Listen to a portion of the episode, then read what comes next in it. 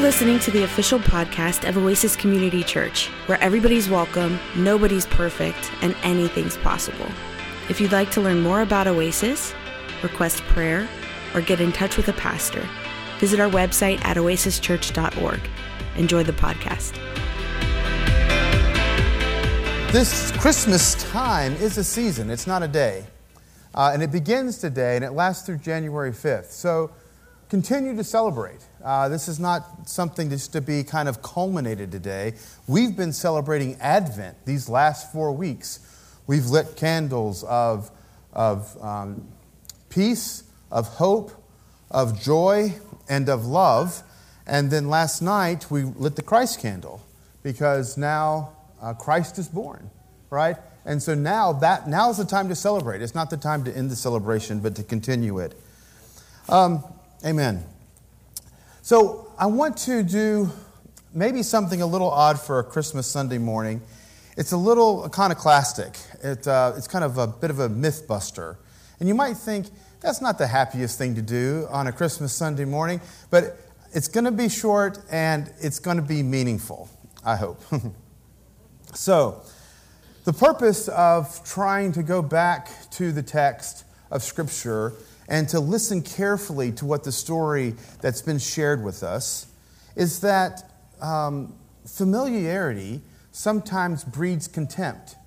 Like we hear the story and we're like, oh yeah, I know what that is. And we kind of just skim over it. And we don't pay kind of careful attention to the details and what has been revealed and what has been shared.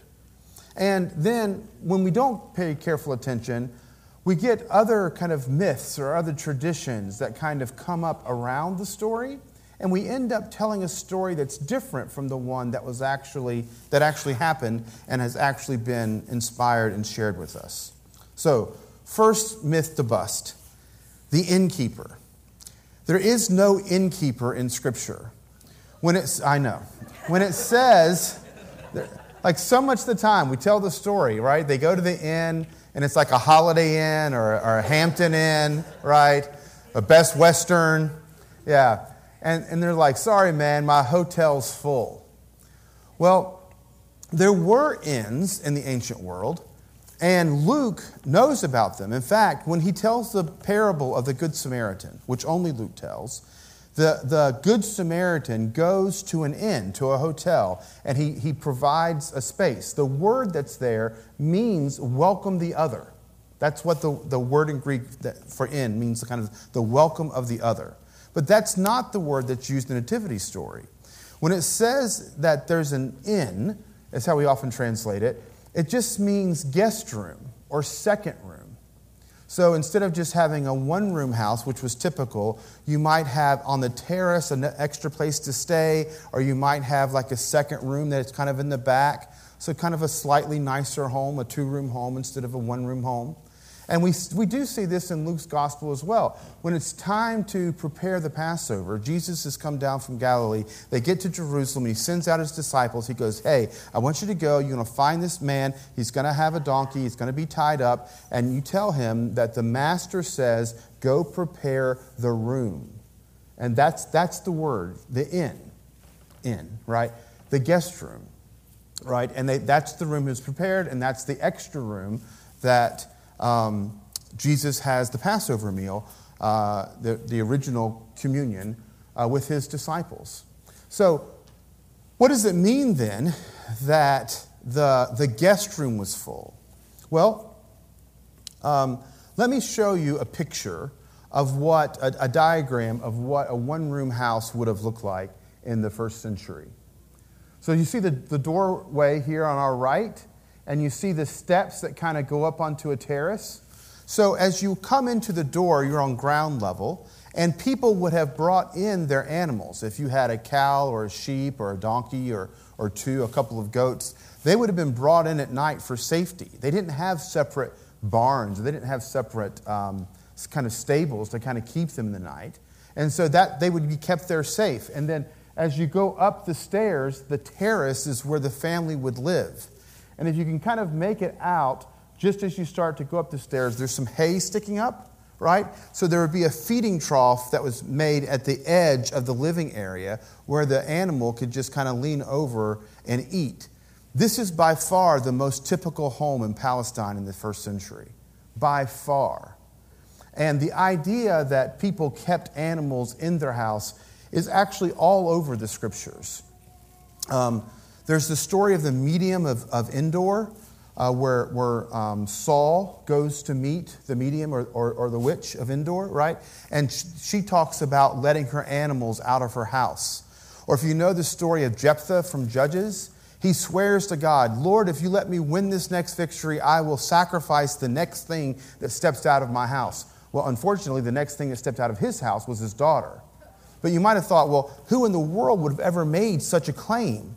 Well, only people who keep their animals inside. He expected a sheep or a goat to walk out. Um, Jesus, in, in Luke's gospel again, Jesus is healing a woman on the Sabbath. And it says, the word that's for healing there, it says that he releases her, like he sets her free from her, her bondage of her sickness. And they, somebody cries foul like, hey, you shouldn't be doing that on the Sabbath. And Jesus is like, well, you've already let your animals go. So if you would let an animal go, why shouldn't I let this woman go? Well, what are they doing letting their animals go? All they're doing, is they're just opening their door. They're letting their animals out of the room, that, that, the ground level that they were kept on. And Jesus is like, well, you're, you're going to do that anyway. So if you're going to do that, you should do this too. So, so when you think about the manger, the manger wasn't like behind the house in a separate shed because there was no place in the hotel, but rather it was right in the middle of the house in which Jesus was born. It was in the living room. Like he, she, he, uh, she would have given birth to him there, you know, surrounded by family and friends, certainly probably a mother in law and some aunts and some people who were pretty skilled at midwifery.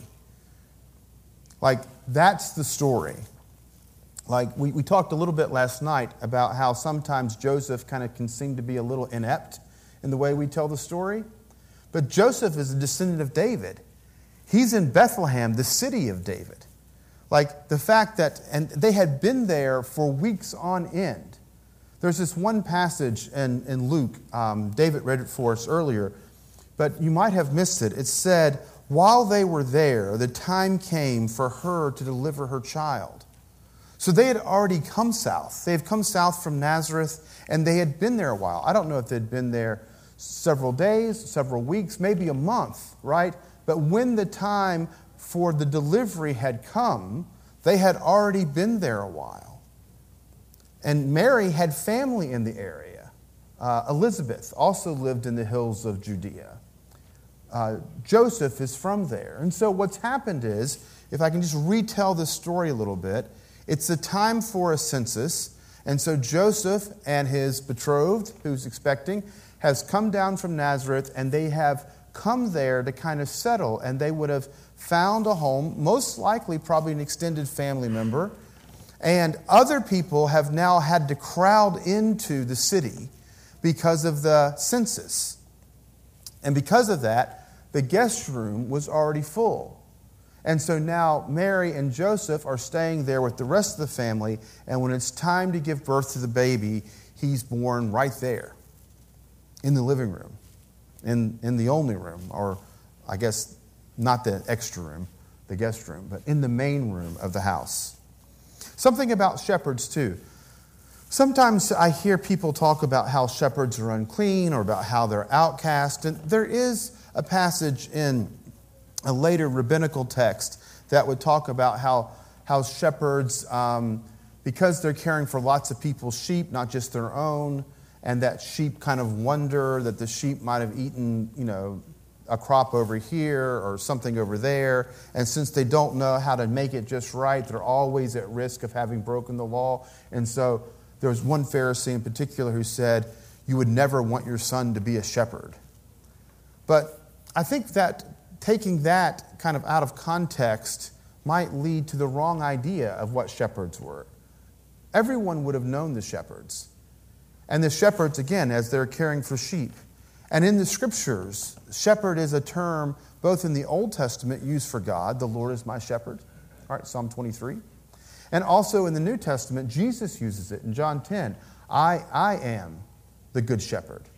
And so, shepherd seems to be positively used in Scripture all the time. And these shepherds that come, they come and they seem obviously shocked by the angel of the Lord who kind of speaks to them and tells them the story. But when they come, what they find, and I think this is key for us, they find a baby who is to be a king, who is not in a palace, not far away, not distant, not unrelatable, not in a different socioeconomic class, but they find a baby wrapped in, in cloths, just like they wrap their babies, and laying in a manger, kind of the perfect place to kind of lay the child, a, a, a, place that the child could be safe, right there in the midst of the room where they all are. And they realize that this child is just like their child. And that's, that, that is the good news that Jesus comes that the Messiah is born, that he is Lord, as we sing in, in Silent Night. He is Lord at his birth, but he is here for the common people. He's here for all people. And not only was he born in a living room, but he is available every day in your living room. Like, I love to come to church. And it's great for, to be here on Christmas Day, kind of celebrating the birth of Christ with you. But as much as I love Oasis and as much as I love coming to church and being with you, I really long for you to have a close and personal, personal and intimate relationship with Jesus so that this is a place we can come and celebrate those things. But this is, at, at best, just the beginning of those things. I, I want you to feel and realize and appreciate the presence of God in your lives every day.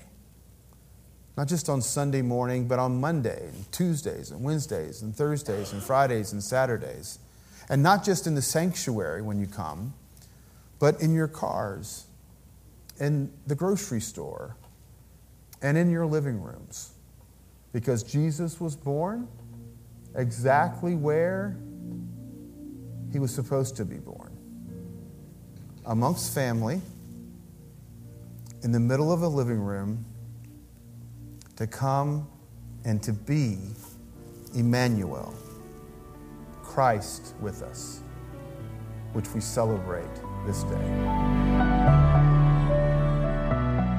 We hope you were blessed by today's podcast. If you liked what you heard and want to support us, you can do so by subscribing wherever you listen to your podcasts.